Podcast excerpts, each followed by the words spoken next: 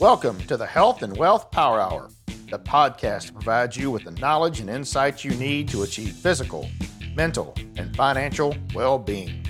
I'm your host, Harlan Pickett, a business consultant who's passionate about helping people achieve a more balanced and healthier life. Each week, we'll deep dive into topics related to health and wealth, including retirement income planning, innovative healthcare solutions, alternative funded health plans, and specific actions individuals and business owners can take to gain control of their finances, have access to affordable quality health care, and achieve peace of mind. We'll also be joined by innovative experts who will share their knowledge and insights on prevalent topics.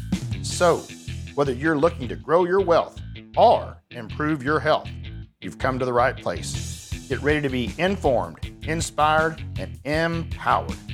Let's get started. All right, and welcome to another exciting episode of the Health and Wealth Power Hour. I am your host, Harlan Pickett.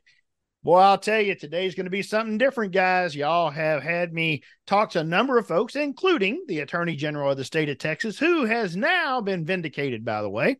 But we're going to jump into, okay, we're not going to jump into it. We're going to try to avoid it, but we're going to talk about family violence today.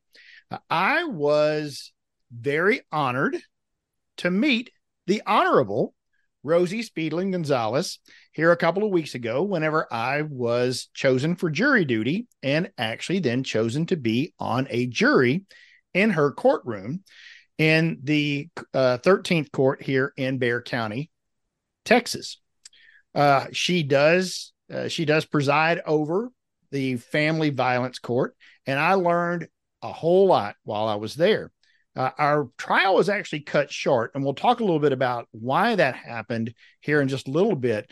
But you guys are in for a real treat today, and you will never find a big, bigger advocate and promoter of programs, including an incredible program that she put together here in Bexar County, than the Honorable Rosie Speedlin Gonzalez.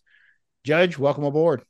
Thank you for having me on, Harlan. I'm, I'm honored to be here. Anytime I'm given the opportunity to provide education uh, through a platform that reaches hundreds of thousands of people, I, I, I need to take advantage of that. And I, I appreciate the opportunity very much, Harlan. Well, you are very welcome. Uh, as, as I had uh, mentioned to you before, I was really just knocked out. I was so impressed with your your overall point of view on this and the way that you were so passionate about helping not just the victims, but the folks that had started the problem to begin with, the actual perpetrators in this case, those who were uh, in most cases, as you mentioned uh, before, 90 plus percent. The reason that they're there is because of what happened to them when they were younger, because they are a product of the environment that they were raised in.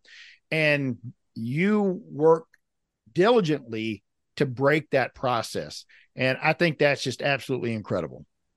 Thank you very much, Harlan. And we will we continue to do that. We've got and, and, once we start talking about the program, I want you to remember this. We've got 21 graduates of the program now. And because they've done the program that we're going to talk about, we have a zero recidivism rate. None of them have come back into the criminal justice system.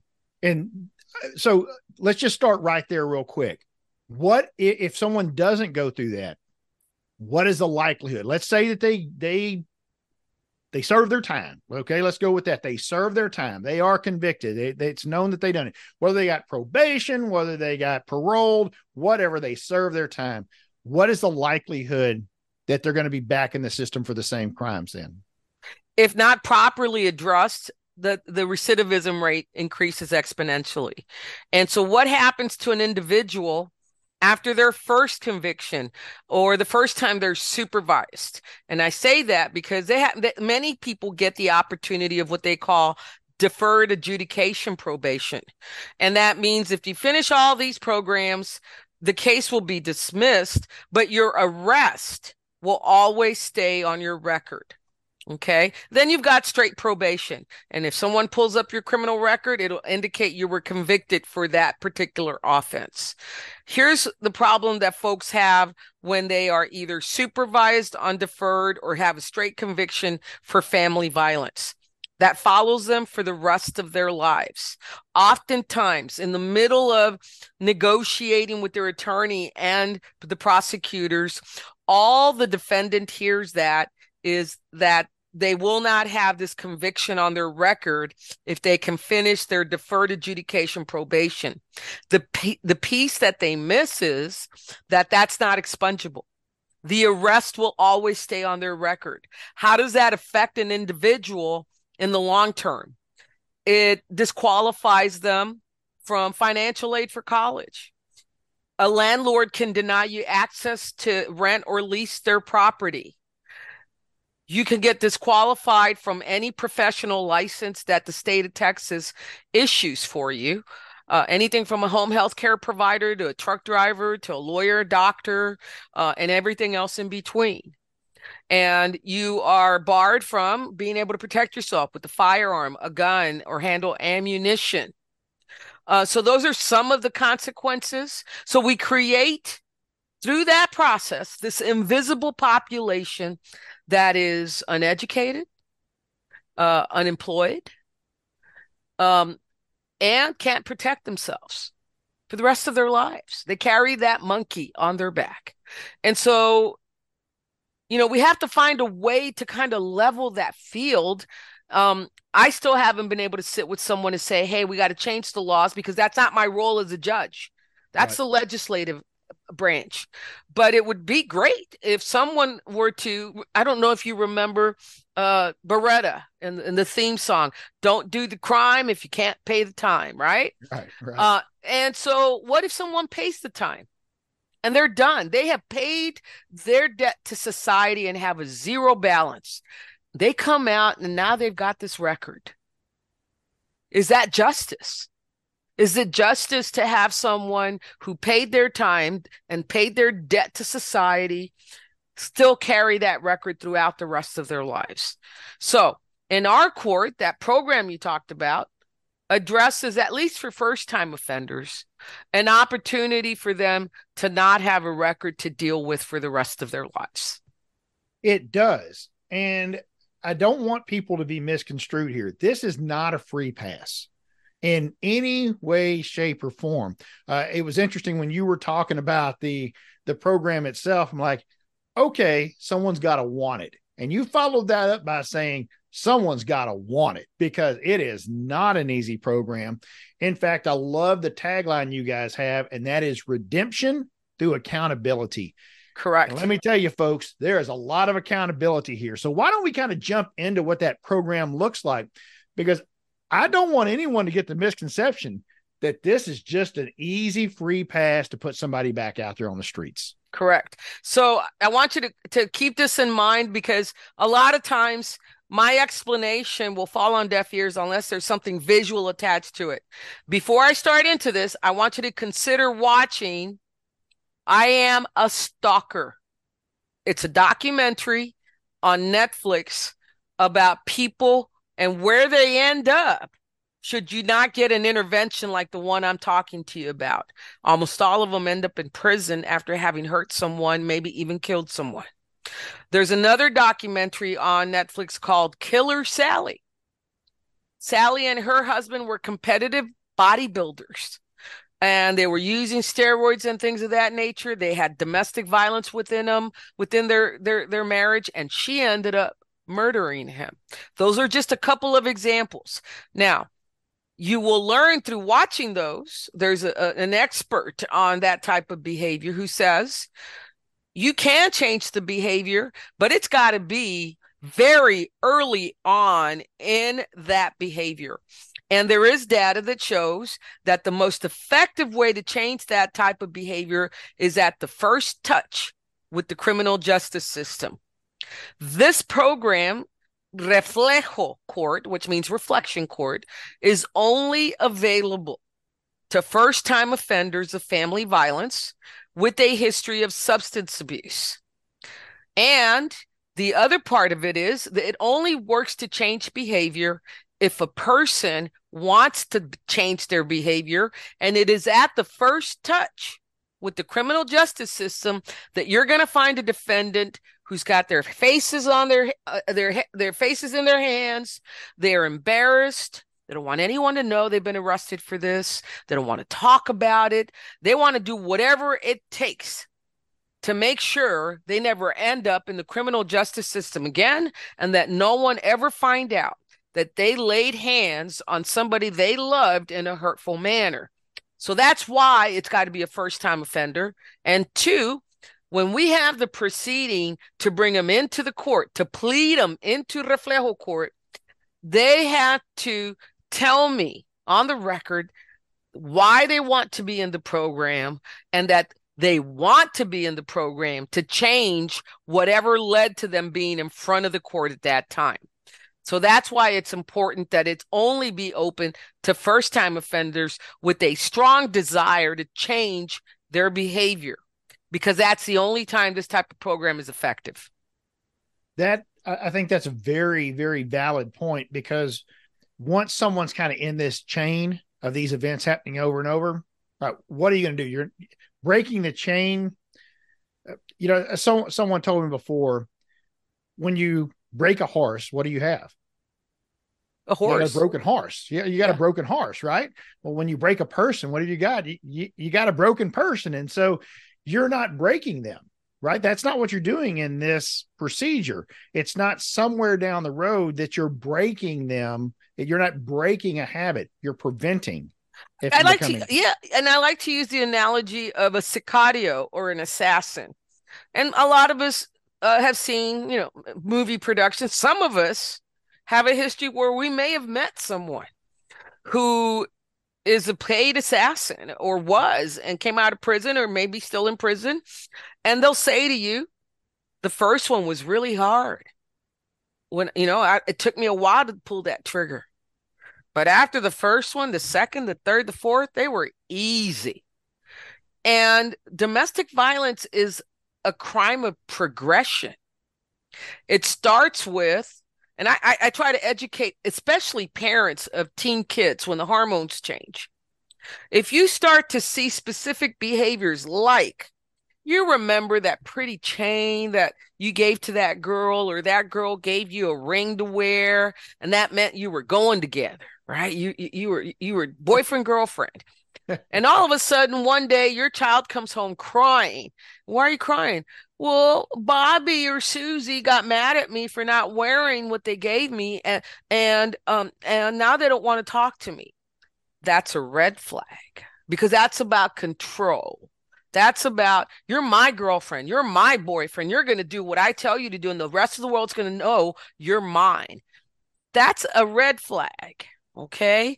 And that progresses from jealousy to anger to a shove to a punch or a slap to choking to murder.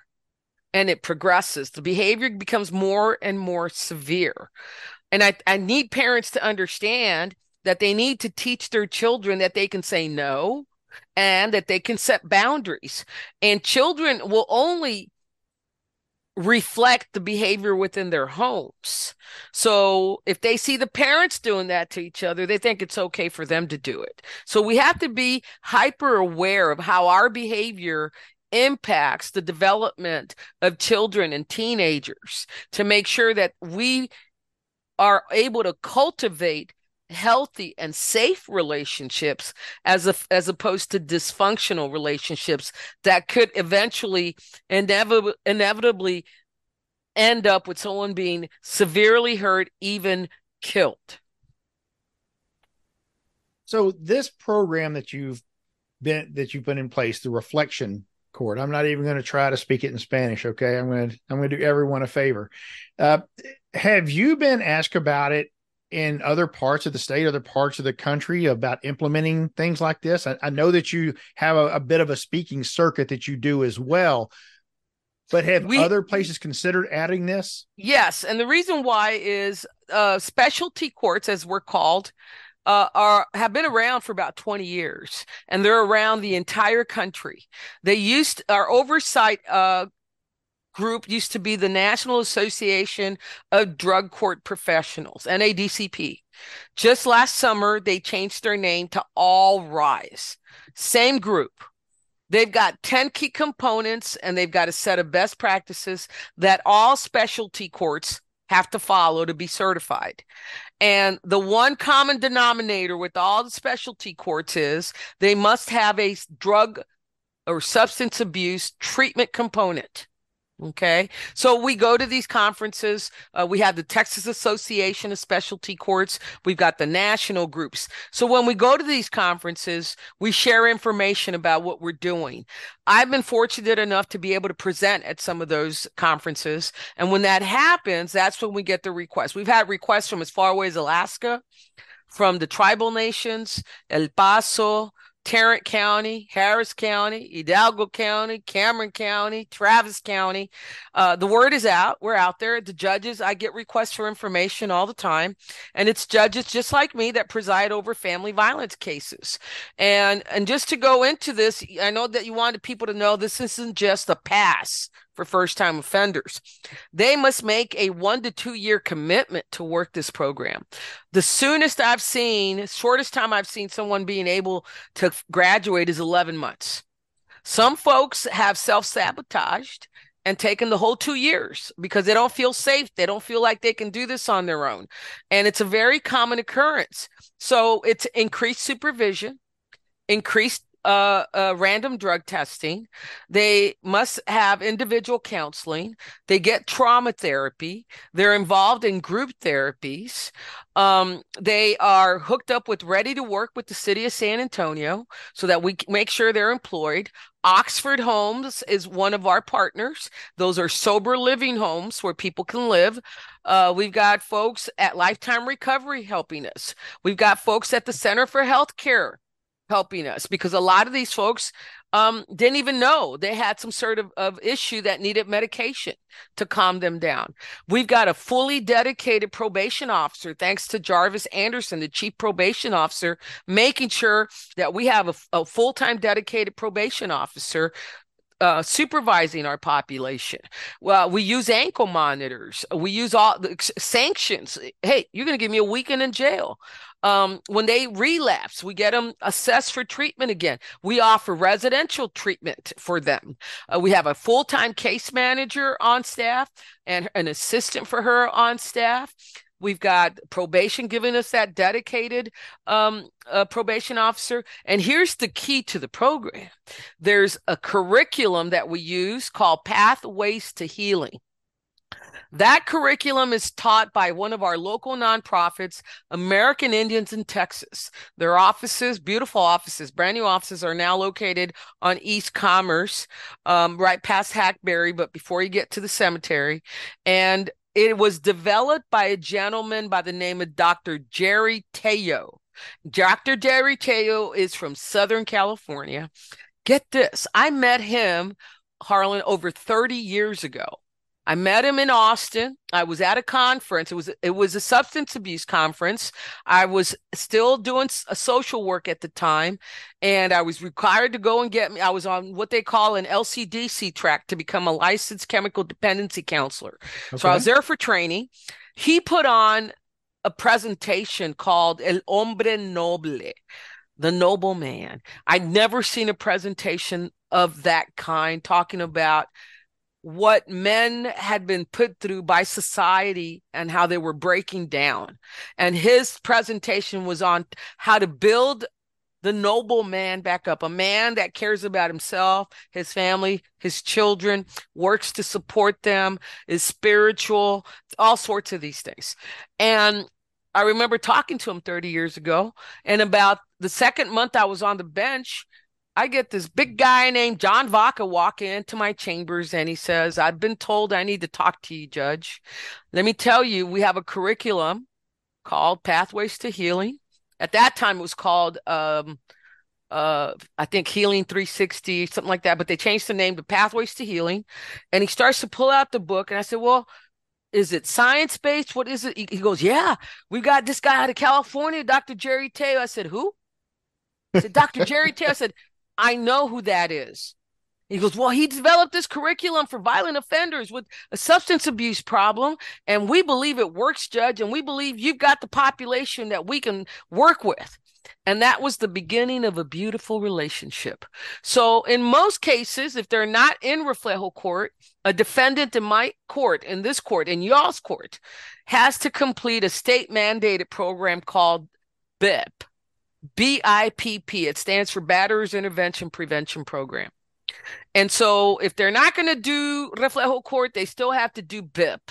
If they're in Reflejo Court, they don't have to do BIP because the, the, the, the program under John Vaca with his assistant, Cynthia Garcia, because we split up the genders. We have a female instructor for the women, we have a male instructor for the men.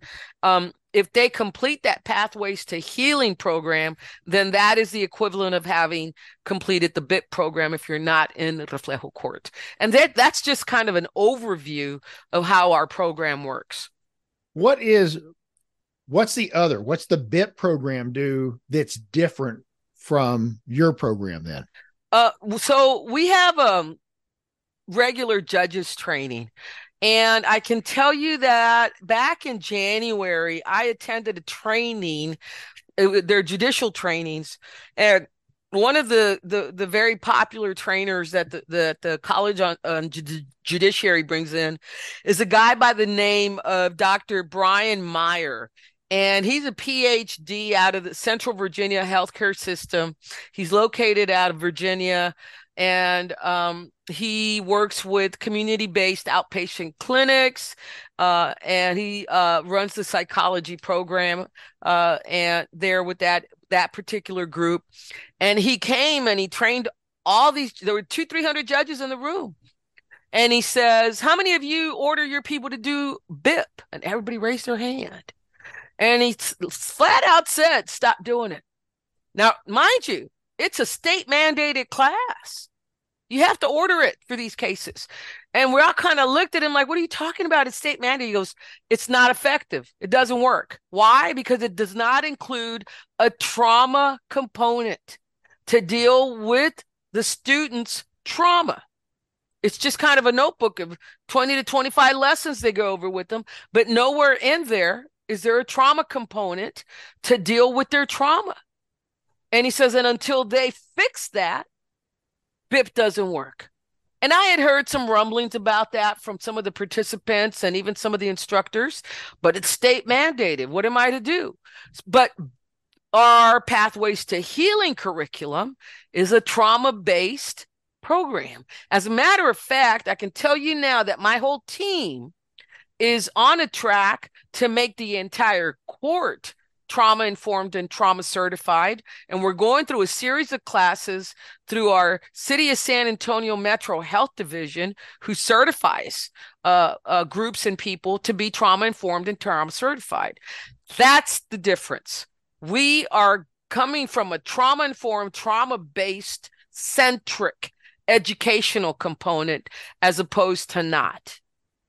And and so let me let me be clear if you're listening out there what we're really talking about here is getting to the root of the issue because there was trauma that the person that's now committed the crime they dealt with some trauma. They had some trauma in their past that caused them to create trauma in someone's future or, or now and in their future. And so by not addressing that the chances of them going right back to it are pretty pretty good because they still have their problem. No one's even dealt with that. That's correct. Absolutely correct. And what I can also tell you is that there have been some longitudinal studies uh, that there's an attorney general out of California um, who has done all these TED Talks and uh, she's got a lot of literature out there. And um, she will talk to you about the long term chronic effects of childhood trauma and abuse. And um, I can't think of her name right now. I know she's a black female uh, doctor, but she will talk to you about how untreated trauma can develop into fibromyalgia, into chronic depression, um, chronic anxiety, can create lupus, can even create cancer. Because the trauma is internalized and it's never dealt with in a therapeutic setting and in a healthy fashion. So the individual who suffers the trauma internalizes it and develops all these long-term health issues. And in the long run costs our society, our community millions if not billions of dollars in medical care because this yep. individual has a lifetime of issues due to untreated trauma. Yeah, absolutely. Uh, if you talk to doctors, you talk whether you're talking to a medical doctor or you're talking to a psychiatrist, most of the folks in that realm will tell you stress kills more people than anything else. And stress can go over a huge wide variety of things, but stress kills more people because of exactly what you said. It can be turned into so many different ways. Uh, it, it, whether it, it, transforms you and makes physical issues, or whether you, you then turn that stress into a hugely negative addiction, or you turn that stress into hurting someone else that ends up putting you in a situation that you just spiral out of control in. Uh, but that's exactly goes to what you were just stating about that because it is there. There are truly people that create their own negative health problems by the trauma that they have suffered uh, on the mental side of it. There is no doubt about that. Yes, sir. So, what is the future of this look like? What is the the what what ideas, concepts, things do you have to improve the program, or is your focus right now spreading it out there, getting out there in more places so that we don't just have folks in Bexar County, Texas that are uh, moving forward and getting better because of it, but other places in the country? Well, our focus is because we are dealing with violent offenders. Uh, there's limited funding because they, you know, uh, it turns people off. I can tell you that when I first started to want to push the program in Bexar County, I met with every city council person and every city, every sitting commissioner individually. I had one council person who will remain nameless uh, tell me, well, Rosa, my constituents will, just won't support something like that. Well, guess what? He's in a veteran specialty court now. And what I can tell you is that at the time, the county judge said to me, Rosa, helping a violent offender is political suicide. No one wants to help a violent offender. And my response to both of them was, you know what? I'm elected to do a job. I'm going to do the best job I can do while I'm here. I'm not really concerned about being reelected. I'm I'm more concerned about doing the right thing for the people that put me here. And so um it went from that to okay, you know what? Y'all don't want to establish it, then we're gonna we're gonna no to me means find another way. So when when I did not get the support needed to set this up, then uh, we drafted a House bill. Uh, me with the help of my spouse, House Bill 3529 during the 2019 session. Um, that was sponsored by then uh, State Rep Gutierrez and then by Senator Menendez and signed into law by Governor Abbott that established Reflejo Court in Bexar County Court at Law number 13. Four years later, this last legislative session, it got renewed through House Bill 4333. This time it was sponsored by brand new State Rep Josey Garcia, who got bipartisan support for the bill. That had not happened. And again, sponsored by Senator Menendez and Governor Abbott signed it into law again. And so this go around, we're going to focus on making sure that the court is recognized through a county resolution uh, to exist that we can send up to the Office of Court Administration and, for lack of better words, legitimize us uh, through our local government as opposed to having to go up to Austin every legislative session, every other legislative session to get have to pass a bill to make, make sure we exist. I want to go back to something you said. That that's very cool, by the way. I, the the fact you have to keep going through this is crazy but well worth it. But I want to go back to what you said, and I, I think this is one of the craziest statements I've ever heard. Why would we want to help a violent offender? Why wouldn't you want to help a violent offender? Wait a second. Isn't the whole idea is for them not to continue to be a violent offender? So correct. What what are we doing? I mean, the numbers show that if you just throw them into the system, they're just going to get progressively worse and worse and worse over time. If you don't catch them early, as the you're designed to do, what in the world are we doing? We're not helping anybody. Let's help our fellow man. My gosh. They're just they're not just throwaway people. They made a mistake. That doesn't mean you condemn them forever. Right. And you and I, I think, have been taught we don't judge pers- a person by the lowest point in their lives. We judge them with what they do with that particular experience. Do they wallow in it and just, you know, just kind of deteriorate? Or did it? Do they get up, dust themselves off, and find ways to improve their lot and be better people? And that's what we want to help people do through our program. Yeah, and and that just makes uh, uh, it just makes sense. It's just that's the human thing to do is to lift up and help help each other up. You know, if when the when the person's down there, uh, sometimes wallowing in their self pity, they just need that hand. They need someone to to lift down there and give them that hope again. And so that's exactly what I see the Reflejo court doing is they they're truly giving them hope. They made a mistake. I don't think anyone that's going through that program doesn't realize that they made a mistake. Mm-hmm. Absolutely. And part of that, you know, uh, redemption through accountability, when they graduate, at the graduation ceremony, we will pick one man and one woman uh, to get up on stage and read their story. They must, and the rest of them, their story is printed in the program, but they must talk about that lowest point in their life. What did they do? And who did they do it to to end up in our court? And what has happened since then? What tools has Reflejo Court given you? What has happened in your life since you did this program, and what are your plans for the future? I think that's in that, that's vitally important because they've got to see that future, right? There is no future until you see a future. If you can see it, you can be it. A- absolutely. What made you go down this pathway? What what did what made you one day say, you know what I want to do? well, it, it you know, it started back in the 80s. And it, it you know, necessity is the mother of invention. I was in a in a graduate program at St. Mary's. It was a master's in public administration. Uh, Dr. Henry Flores had given me some scholarship money, and I was going to go down that path.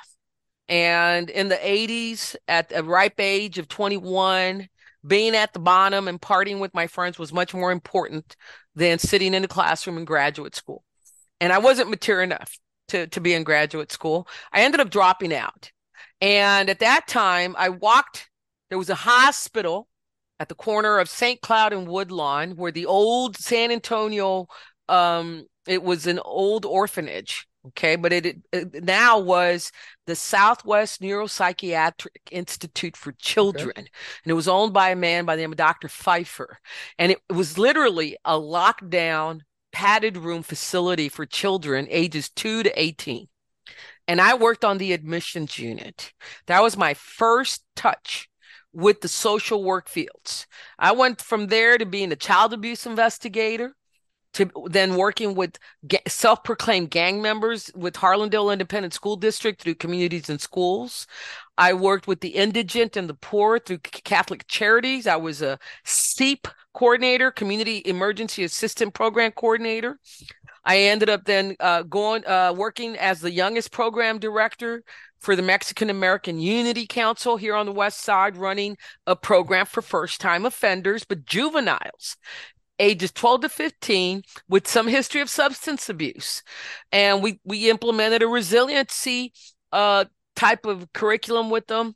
If they finished the program, their case was dismissed someone in Travis County in their juvenile department heard about me, called me and said, Hey, would you be interested in doing some of the work you're doing in San Antonio for us over here at juvenile court?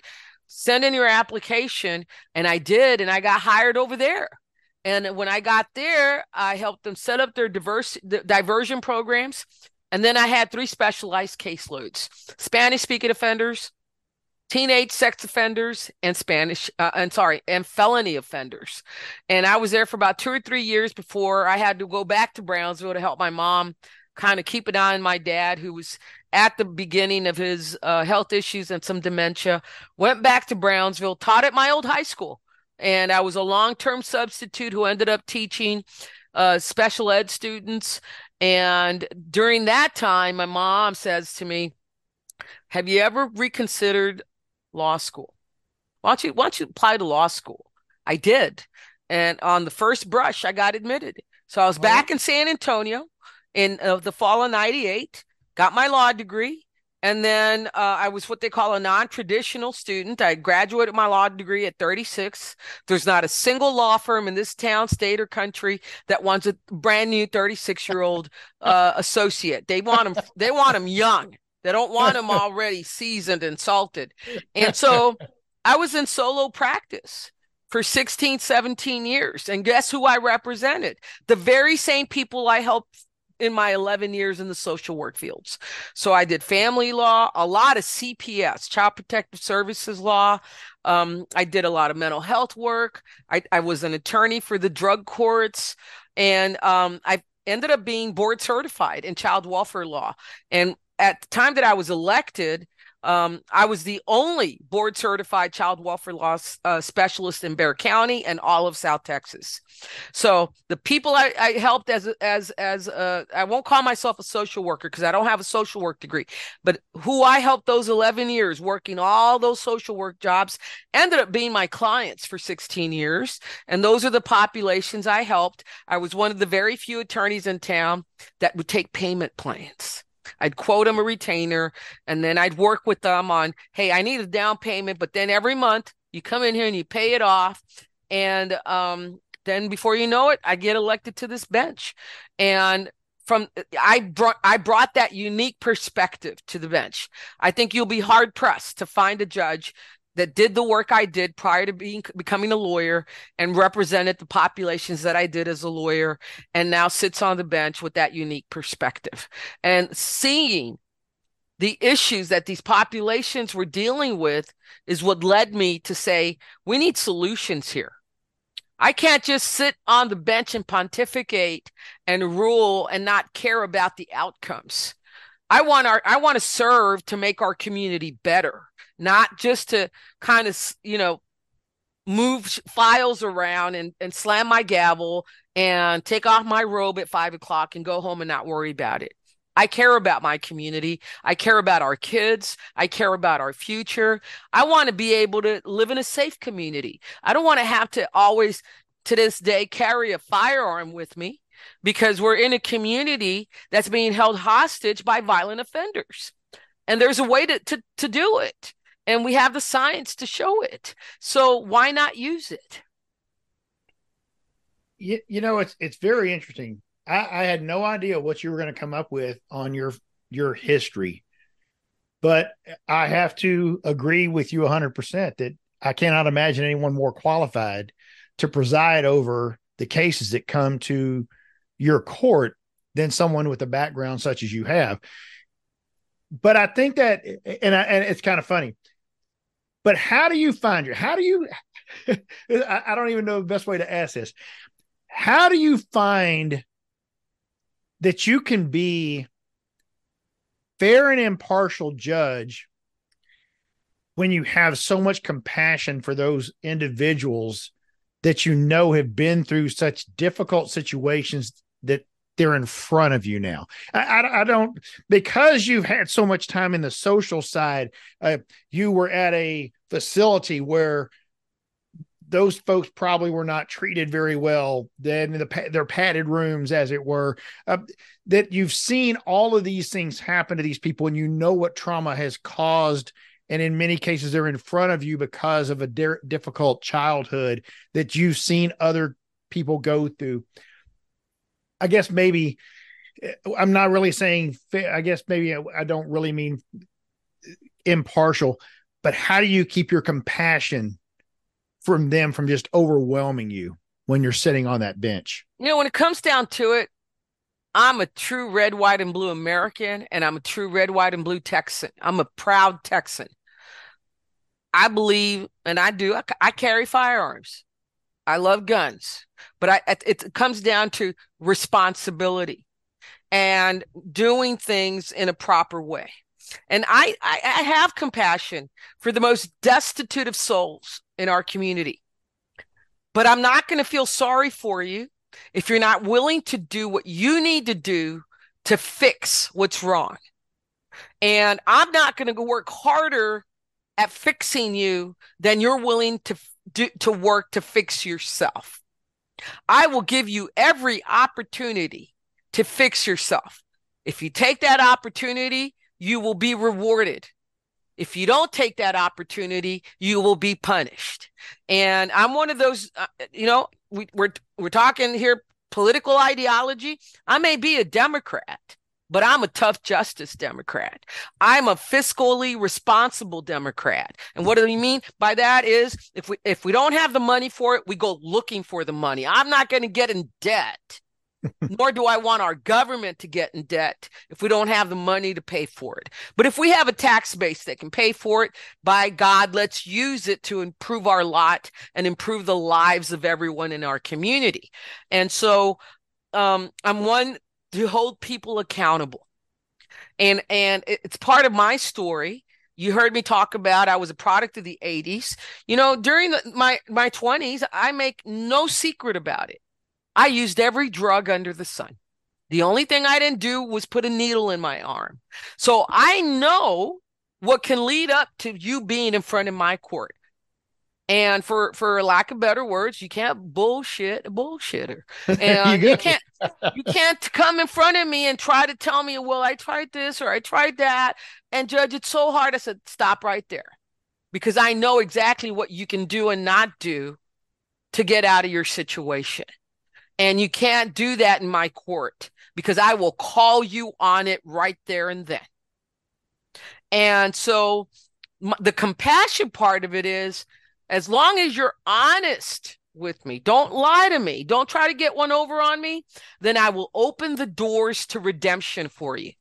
Just be honest and be accountable to me. We will get you bus passes. We will find you professional clothes to go to that job interview for. We will find you a place to live. We will get you into job training. We will make sure you get your GED. We will help you understand how to raise your children better and become better parents. But you got to stay honest and you got to stay accountable and you got to stop bullshitting me and this system so that you can become a better person, a better parent, a better member of our community. Well said. And that right there is compassion. What you just stated and your view of it is actually compassion because letting them stay down that pathway, that's not compassion at all. Once again, it kind of goes back to folks saying, why would we want to help a violent offender? Why wouldn't you want to help a violent offender? Correct. That's really my question. Uh, why wouldn't you when they don't want the help? When right. what they love to do is be violent, when what they love to do is be part of the problem. And we've got folks that, yeah. then we're going to help them by helping ourselves and right. putting them somewhere they belong. and we've got folks that'll come into the program, and we know by the the third month they're BSing us. And we will make a list of every time they BSed us and not complied. We'll bring them back before the court and we'll say, you know what? We've got we've got other people willing to use these resources that are going to use it for their betterment and the better of the rest of us. You want to stay in here? I'm not letting you waste county resources on you.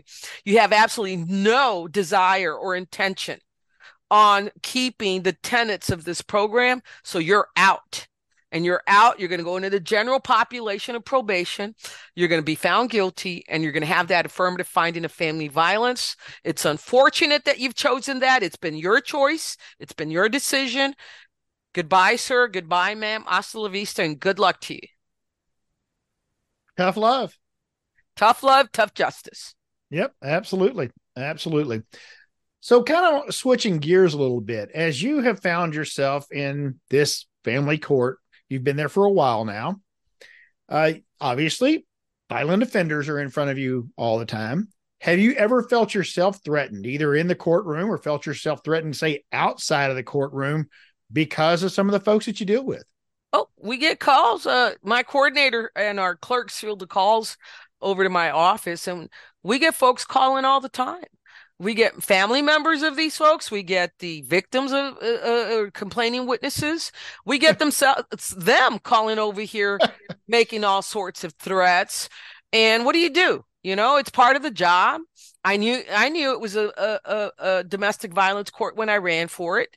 I knew the population, and the best thing I can do, I'm putting everybody on notice now. If you don't already know, I'm that judge that got popped with the firearm at the airport, and I paid my fine, but it didn't stop me from carrying my firearm it just makes me double check my bags every time I'm at the airport before I set foot into the airport. But I I carry a firearm with me everywhere. It's unfortunate that I have to do that. I've got another firearm at home right next to the bed and I'm about to buy another one, but I grew up in a family where my dad had firearms all over the house. He was a Mexican federal. So firearms don't don't scare me. Um, he taught us to be responsible. Uh, I have a stepdad that's a retired FBI agent, and he has a ranch out between here and Austin. And we go and discharge our weapons about once or twice a year just to make sure that we know what we're doing. And so um, I, I understand the population that we work with. I'm I'm vigilant. I don't let it uh, restrict who I am or where I go. Um, because I have a, a, philosoph- a philosophy that it if it's my time to go, it's my time to go. I could get I could get run over by a via bus crossing the street tomorrow. Right.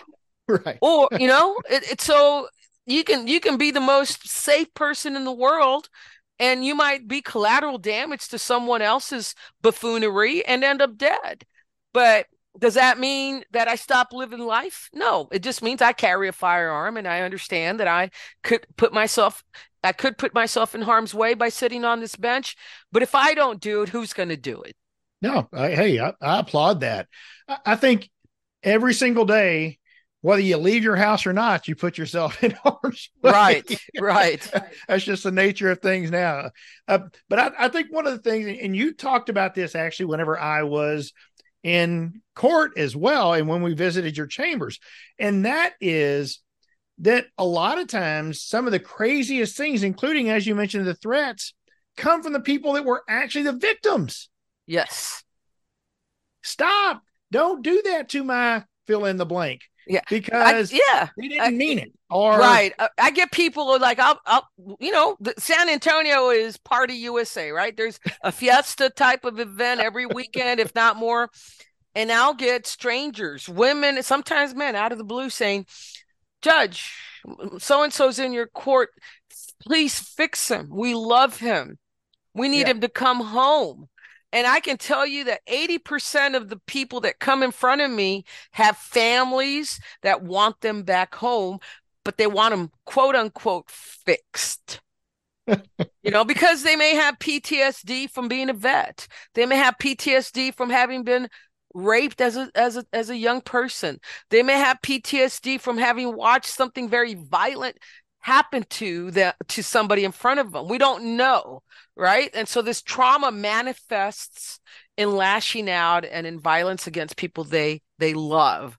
And so it's important for for me to educate them and I say, well, you know, call their lawyer and see if they qualify for a special program.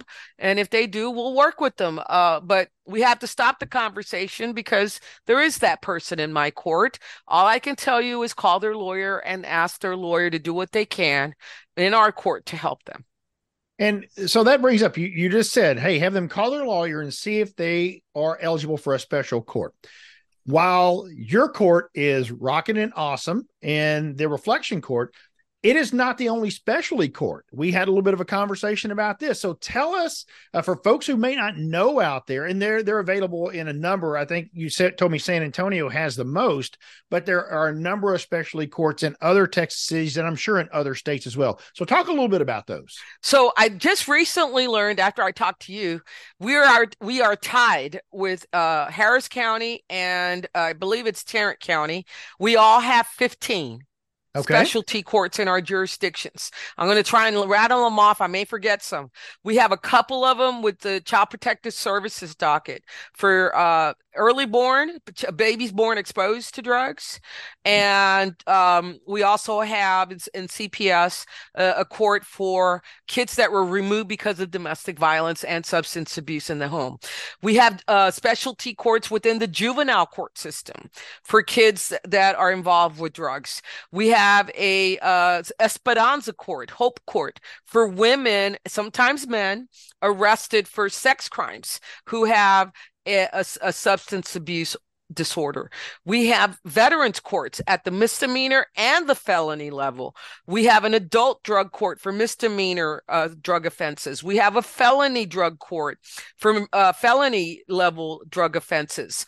We have one or two uh, DWI courts on the misdemeanor level and we have one at the felony level that gets us to 11 so i mean that we we have 15 i just can't name them all off at the sure. off the top of my head but that's some of them.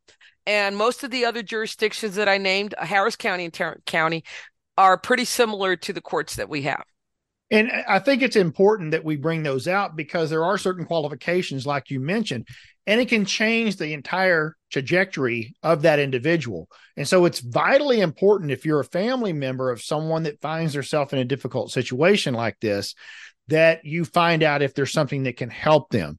Right. Uh, once again, we don't want someone lost into the system that just progressively gets worse. Uh, as you mentioned, so many times the families, the friends, the the whoever, they want them back.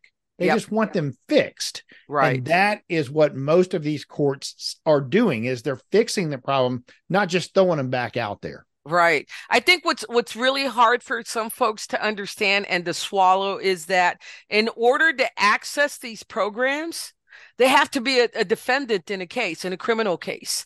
And oftentimes, and I don't blame them at all, we have just lay people in the community coming up to me and uh, the other judges that are running these courts and saying, how does my son or daughter how can they access the very services that they're accessing the defendants are accessing? And you turn around and you have to tell them well you don't qualify because you haven't been arrested for this issue. And they look at you with indignance and how dare you not offer my child services and offer a quote unquote criminal those services when my child needs the treatment just as bad as they do. And i totally get that sure. but just, it just happens to be how it works for specialty courts. No absolutely. And i think that that part of that issue is they they see it happen. Or they're concerned that they're going to be standing in front of you? Or they're going to be standing in front of one of these other courts if we don't get it something taken care of now? And you know it, it back to my world the cost of healthcare it's it's astronomical. And i mean it we're is. healthcare we're going to throw the mental health side of that in there. And so when someone has these issues we're talking about $6000 a month is not unusual for someone to be in a program. People don't have that kind of money. Right. And so if they don't have it then what are they going to do? Uh you know we hear it all the time. I, unfortunately i hear people saying hey i need to get my my child on some type of health care because of this. Right. And a lot of times it's because of a situation like that. I have to tell them, hey, we can get you something. But unfortunately, especially in, say, plans that are on Obamacare and such, they're going to cover such a limited amount. And so many of these facilities don't even accept that anymore. Right. And that's a pretty tough situation for anyone to hear. I mean, now you're telling them they don't qualify for the system for the you know to be helped through this because they haven't committed a crime and I'm telling them I can get you something but it's not going to cover it. Right. so, you know, the, the cracks that people are falling into, the gaps are getting wider and wider and more and more people are following and falling into those gaps and that's very unfortunate and i hope that you know at some point people the voting public puts enough pressure on their legislators to do something about it. No i agree with you. And uh, here's the unfortunate part that that i see. And and is that we do keep waiting for that to happen. Is we yeah. keep waiting on congress the legislature to do something and we don't just take things into our own hands. You know one of the things that i really promote is that you don't have to have health insurance to get good quality health care. Uh, there's ways to get it. You've got to understand how the program how, or how the system works to be able to get that. I think the same thing can be said. There are some places out there that offer affordable access to programs like what we're talking about to yeah. uh, folks that have addiction issues to folks that have trauma issues there are some programs out there they're just hard say, to find i will say this and i've had the um the luxury and the grace to be invited into some very private circles of the A's, the the Alcoholics Anonymous, Narcotics Anonymous, Cocaine's Anonymous, Codependency Anonymous, you name it, Anonymous.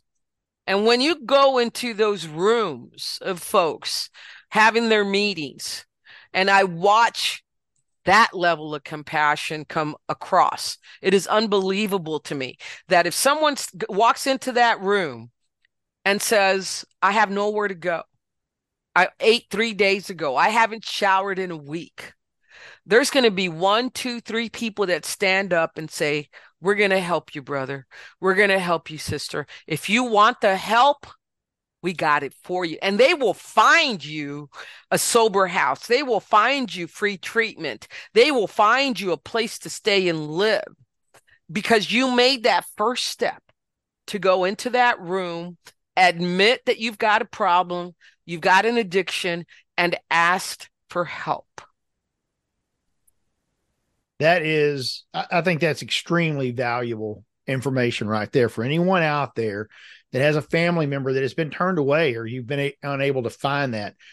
There's programs like that out there. They they in those, like you said, the A's, those are the easiest ones to find. There's no doubt. There's plenty of those out there. While there are certainly other groups, especially for veterans. If you know a veteran that's hurting, you know, reach out to us. I, I promise you, reach out to us. Uh, you, you, guys know how to get me. You can you can always look uh, look for me online. If you go on LinkedIn, you're going to find me. Look for Harlan Pickett. You'll find me. Reach out to us, and I can get, certainly get you to some of the different groups that help veterans.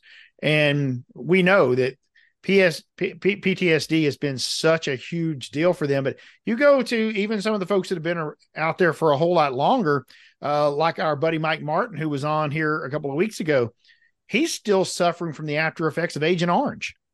And we're talking about decades ago that these things happened. There's so many things that have occurred in that realm and, and for veterans that there are a lot of services, but unfortunately, by working through the federal government, you don't know about those a lot of times. You have to go yep. to some of the more independent groups that will help you through that. Yeah, and, and nowadays, nowadays, if you if you're looking for an A, all you got to do is Google AA San Antonio, NA San Antonio, CA. It's going to give you a drop menu of every meeting and location in the city, and there's hundreds 24 hours a day. And that's really anywhere in the country. That's not just here uh, Judge. That's going to be anywhere. You can do that. I don't care where you're listening from. I mean, I know we got a lot of folks around the, the country that are listening. Uh, we're giving you a snapshot of what's going on right here in San Antonio, Bexar County, Texas. But there are movements all around the country to help folks in trauma situations, to help folks in addiction situations, uh, to help our veterans. Don't just let your loved one fall into those cracks that we were talking about there's a way to help them. Uh, one other thing before I let you go, I want to talk about uh, kind of what happened the day that I was in court with you, the day that I had the honor of being a juror. And it was a very unique situation. You said it, it very rarely happens, but the the prosec not the prosecution, the the defense in this case was able to actually get it into the trial we didn't even get to do a verdict. You got to do the verdict uh, yourself. Uh, tell us a little bit about how that can happen and what kind of made this a unique situation. So, once the state puts on their case and they rest, that's the prosecutors, they have the burden of proving the case. Then, defense counsel will usually get up and ask for what they call a directed verdict. And their argument is that the state, the prosecutors, did not prove enough of their case to move forward uh, because they were deficient in, in meeting the all of the elements of the case or some of the elements of the case that would make it worthwhile to continue with the trial and then give it to the jury for a verdict. In your particular case um, there was there was identification issues uh, that made it impossible impossible for the jury to consider a verdict because you had so much information missing and so, because there was so much information missing in the state's presentation, I had no choice but to grant the defense attorney's motion for directed verdict. And that was the end of the trial. Yeah, it, it, I think it caught all of us kind of off guard, all of us jurors off guard that it went down this path. We didn't even know such a thing could happen, right? Right. okay. But the case wasn't dismissed, right? That's a t- different thing. Well, the case he so I granted the directed verdict. The, what it says is that the state did not prove their case, and therefore the defendant could not be found guilty of the offense they were charged with. Okay. So what would be the difference between I'm I'm have no idea. What would be the difference between you dismissing a case and you giving a directive verdict? Well, in the directive verdict, we started the trial. That defendant cannot be retried. Okay. Okay. On so they dis- cannot be retried. No, on a dismissal, this trial never starts. And so okay. oftentimes what happens is maybe the state will dismiss a case within the statute of limitations. Let's say it's only been three or four months since the alleged offense, and they dismiss the case three or four months later. They can always if it's within that statute of limitations, refile and charge the defendant again because the trial never started on that. Okay, so but once the trial started, they didn't have that option anymore. Correct. Okay, so they could not have, you know, once things started kind of falling apart for them, as it did, they could not have said, you know what, let's just call this a, we want to do over later. Let's, uh, well, we, we can call it quits, but you don't get a do over because we started the trial and that's what we call double jeopardy. Yeah. Right. And, and, and of course they had gone through the entire process of choosing the jury. We all went through it. I mean, there was a lot of us too. I mean, there was 60 and I think they interviewed pretty much everybody, uh, which I thought was kind of interesting whenever there was only six of us, seven counting the, the uh, alternate that went through it. Uh, pretty thorough. Uh, I also was, it, it, it's my understanding that not every court does that for the cases the way you do that. Is that correct? No, every, criminal courts have that ability to do that uh, if a defense attorney requests it. In most cases, uh, so the, the threshold is if there is a scintilla, if there is a scintilla of evidence that can make it go forward, you must go forward. So a directed verdict, if granted, means there wasn't even a scintilla of evidence to to lay your head on to make it go forward. No, agreed, agreed. But in our process, whenever we were going through being chose as jurors, we went through kind of an individual. Uh, we we each walked in and got some different questions from you and then from them. Is that commonplace? Because I, I didn't, I've never been through that before. I was very taken aback. So, that, so that's that that's that. the jury selection part of it, uh-huh. right? That's yes, before yes. before the evidentiary part of it. Right. I'm so, talking about right. I kind of jumped things on you there. Sorry about that's that. That's okay. So having been a trial attorney myself for 16 years, I know personally that you can win or lose a trial before it even starts based on who you select as jurors. Sure. And Makes so sense. I give as much latitude, uh, as much time, I won't go more than a day, to the attorneys to give them as much opportunities to select who they believe to be the best jurors for this case.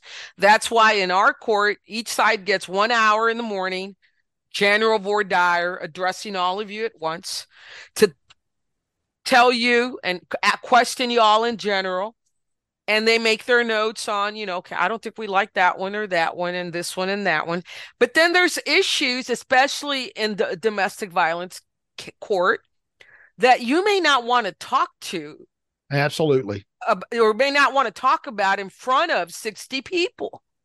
Uh, and so that's when we bring you in one at a time to tell us things that you may not want to have uh, other people know about you. And that's also when we see a lot of folks come in one at a time. And when they were holding strong in the morning in the big group, all of a sudden they have meltdowns in front of us. They're shaking, they're crying because, as you know, I ask you one of the first questions I ask you yep. Are you an adult survivor of childhood trauma or abuse? And the tears start to roll, the hands start to shake, and they admit it. Judge, right. I was a child, or I w- I am a survivor. And so, one of the things that I definitely don't want to do to jurors, potential jurors, is to trigger them or to re traumatize them.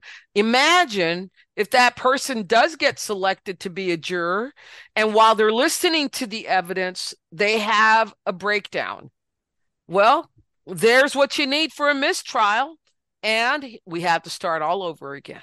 Yeah, no, absolutely. And I, I, I had a feeling as we went through that, that because of the delicate nature of what could be presented, which once again, we don't know what's going to be presented, but we do know that in that type of court, there is no telling what could come out. That's and correct that that, that could that could happen. So I want to want to let you know I did appreciate the opportunity, and I, I'm pretty sure the other folks that I talked to did as well, um, including some of those that were not selected. I have no idea what they said behind closed doors, but maybe that was something they were able to present out there as well. And so they did not want to be potentially facing that type trauma.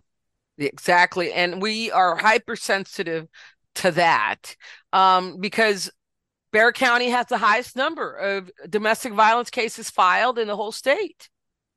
And uh, I think I explained to y'all in chambers, the, the courthouse sits very cl- close to the zip code um, that has from year to year been identified as the most dangerous place for women to live in in the state because it has the highest number of intimate partner violence homicides in the whole state of Texas. So it is a big problem in San Antonio. It'll continue to grow unless we start to attack the root of the problem, and that's the offender behavior. That is the manifestation of their own trauma. Absolutely. Well, I'll tell you what, Judge, I really, really appreciate you taking time to be with us today. Uh, I am uh, a big fan. I can tell you right now, I was a big fan of the the process that you put us through, of the fact that you took the time not just to you know tell us thank you for your service but to truly bring us into chambers uh, explain to all of us what had happened uh, of what you know and still grateful for that we were there that we had taken times out of our lives to be there. But here's what happened, and here's why it was still important that we were there. So thank you so much for what you're doing. Thank you for the kind of the movement that you've started here in Bexar County to really help these folks and give them another shot. And Mr. Pickett, if you ever want to come back and just sit down and watch, our doors are open. And if you ever want to bring people over to observe, you're more than welcome to do it. Hey, I sure appreciate that, Judge. You take care continue on your blessed journey. I wish you all the best. Thank you so much. Have a great afternoon. And if I don't see you soon, have a great holiday season. God bless. All right. Thank you. Bye-bye. Bye. Wow, that was awesome. What a great, great individual Judge Speedlin Gonzalez is. I am so impressed with uh, the way she has moved forward with this program, the way she has uh, put together something that really provides redemption through accountability, exactly the way the reflective court uses as its motto. Hey guys, if you enjoyed that, I hope you'll listen to other episodes. We've got a number of great new uh, uh, episodes coming up, a bunch of uh, new uh, we got some DPCs coming up. We've got uh, some coaches coming up. We we've got a bunch of great new content coming up here in the future. So you guys be sure to go out and to the uh, hwpowerhour.com. That's hwpowerhour.com. Make sure that you subscribe to the new to the uh, uh, podcast. It'll come out uh, every week. You'll get it sent right there to your email, and you can check it out and you can share it with others as well. Hey, and our next big event is going to be on the 26th of September. That is 26th of September 2023. And that is our series on LinkedIn audio called Why Does Healthcare Suck?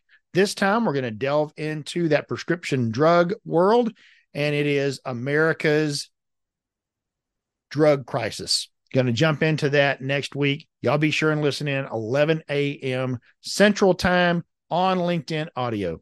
All right, everyone, have a super blessed week. Appreciate y'all tuning in.